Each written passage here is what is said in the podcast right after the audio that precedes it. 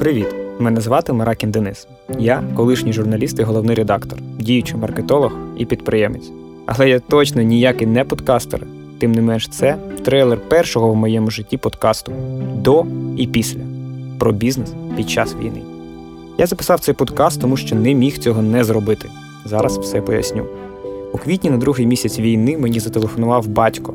Він власник і директор невеликої друкарні у Харкові, звідки я родом і де моя родина досі знаходиться з першого дня війни.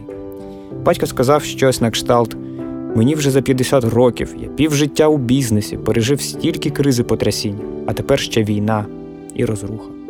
От скажи, який після цього може бути бізнес? У мене більше немає жодної мотивації щось робити. Чесно кажучи, мене налякали його слова. Я собі подумав: а що, якщо більшість українських підприємців думає так само? А якщо у більшості опускаються руки? Хто тоді буде відновлювати економіку, запускати виробництво, стимулювати споживання, створювати робочі місця, сплачувати податки і перетворювати Україну на країну майбутнього? Я усвідомив, що мені конче потрібно не допустити цього, бо я вірю, що все найкраще в нашому світі придумали, протестували і запустили вільні люди, підприємці.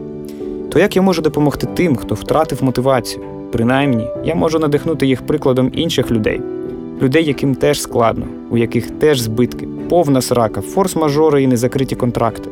Але вони не здаються і працюють, не дивлячись ні на що.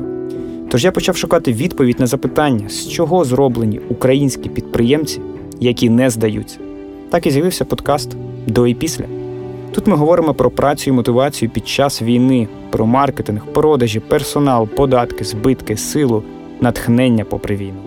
Згадуємо, що було до, і мріємо про те, що буде після. Я присвячую цей подкаст усім діючим і майбутнім підприємцям, а також своєму батькові. Сподіваюсь, він все ж таки знайде мотивацію. Знайдіть її і ви. Перший епізод вже незабаром. Тримайтеся, котики. Все буде Україна.